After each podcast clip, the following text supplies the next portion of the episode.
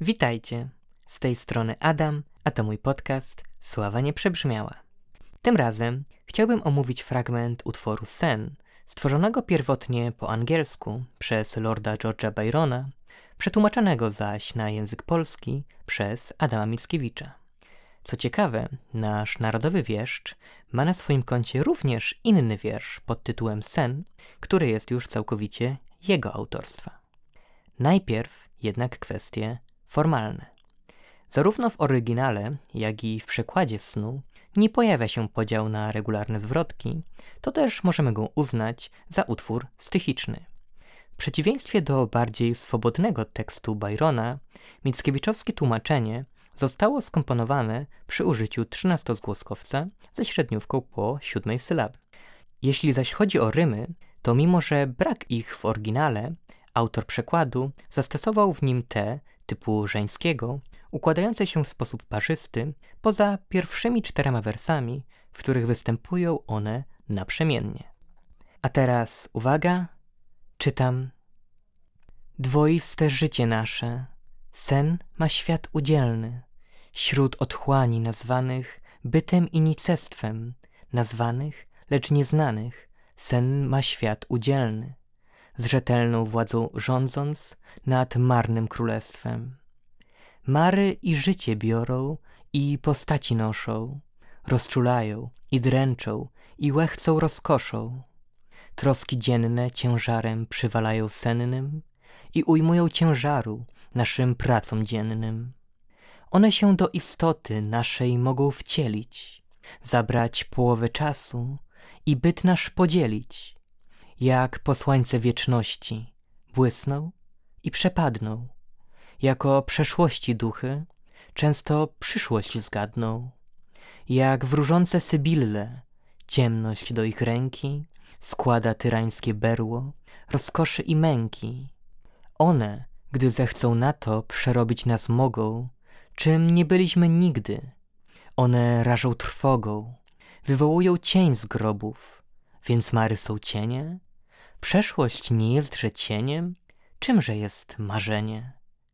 Robotą duszy, dusza może wyprowadzić z nicestwa światy nowe i na nich osadzić doskonalsze od ziemskich kształty promieniste, wlać im duch trwalszy niźli w ciała rzeczywiste.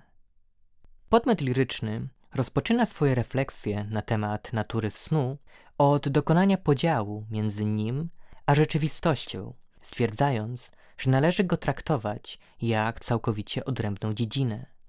Następnie wspomina o sile marzeń sennych, które z łatwością pokonują nasz umysł, gdy tylko zasypiamy, po czym skupia się na ich wszechstronnych możliwościach. Sny bowiem mogą w nas powodować zarówno nadzwyczaj miłe odczucia, jak i te okropnie nieprzyjemne, przybierając formę zachwycających wizji lub przerażających koszmarów. Zwraca on także uwagę na ich bycie ponad czasem, bowiem nawet podczas krótkiej drzemki możemy przeżyć w naszych marzeniach wydarzenia, które na jawie trwałyby wiele lat. Kawałek dalej osoba mówiąca w wierszu opisuje umiejętność snów do przewidywania rzeczy przyszłych oraz przypominania minionych, jak również przedstawiania nas samych w całkowicie odmienny sposób, który nigdy nie miał ani nie będzie miał miejsca. Zaczyna się zatem zastanawiać, czym właściwie są nocne marzenia, stawiając wówczas szereg retorycznych pytań. W ten sposób dochodzi do wniosku, że sny biorą się z naszych dusz, czy mówiąc inaczej, są ich dziełem. Dusze bowiem mają według podmiotu lirycznego zdolność do tworzenia czegoś z niczego, co czasem może się wydawać o wiele doskonalsze i bardziej żywe niż to, co oglądamy oraz czego doświadczamy na co dzień. Po tym ciągu rozmyślań w niniejszym dziele następuje opis konkretnego snu, jaki przytrafił się osobie mówiącej w wierszu, którego już tutaj nie będę omawiał, choć myślę, że warto się także z nim zapoznać. Fragment utworu Sen, który przed chwilą wam przedstawiłem, można uznać za ubrane w piękne słowa wyłożenie romantycznego poglądu na temat nocnych marzeń. Zawiera ono w sobie wszystkie jego najważniejsze cechy, takie jak traktowanie snów jako odrębnej rzeczywistości, przypisywanie im dużego znaczenia, wiarę w ich możliwość przewidywania oraz traktowanie duszy jako ich źródła.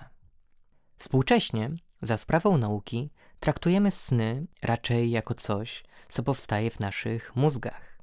Jednak jeżeli sny rzeczywiście biorą się z dusz, których nie jesteśmy w stanie naukowo zbadać, to czy możemy całkowicie podważyć tę romantyczną teorię? Przecież skoro na jawie mózg i dusza są w stanie ze sobą współpracować, to czemu nie mogłyby tego robić również w trakcie snu?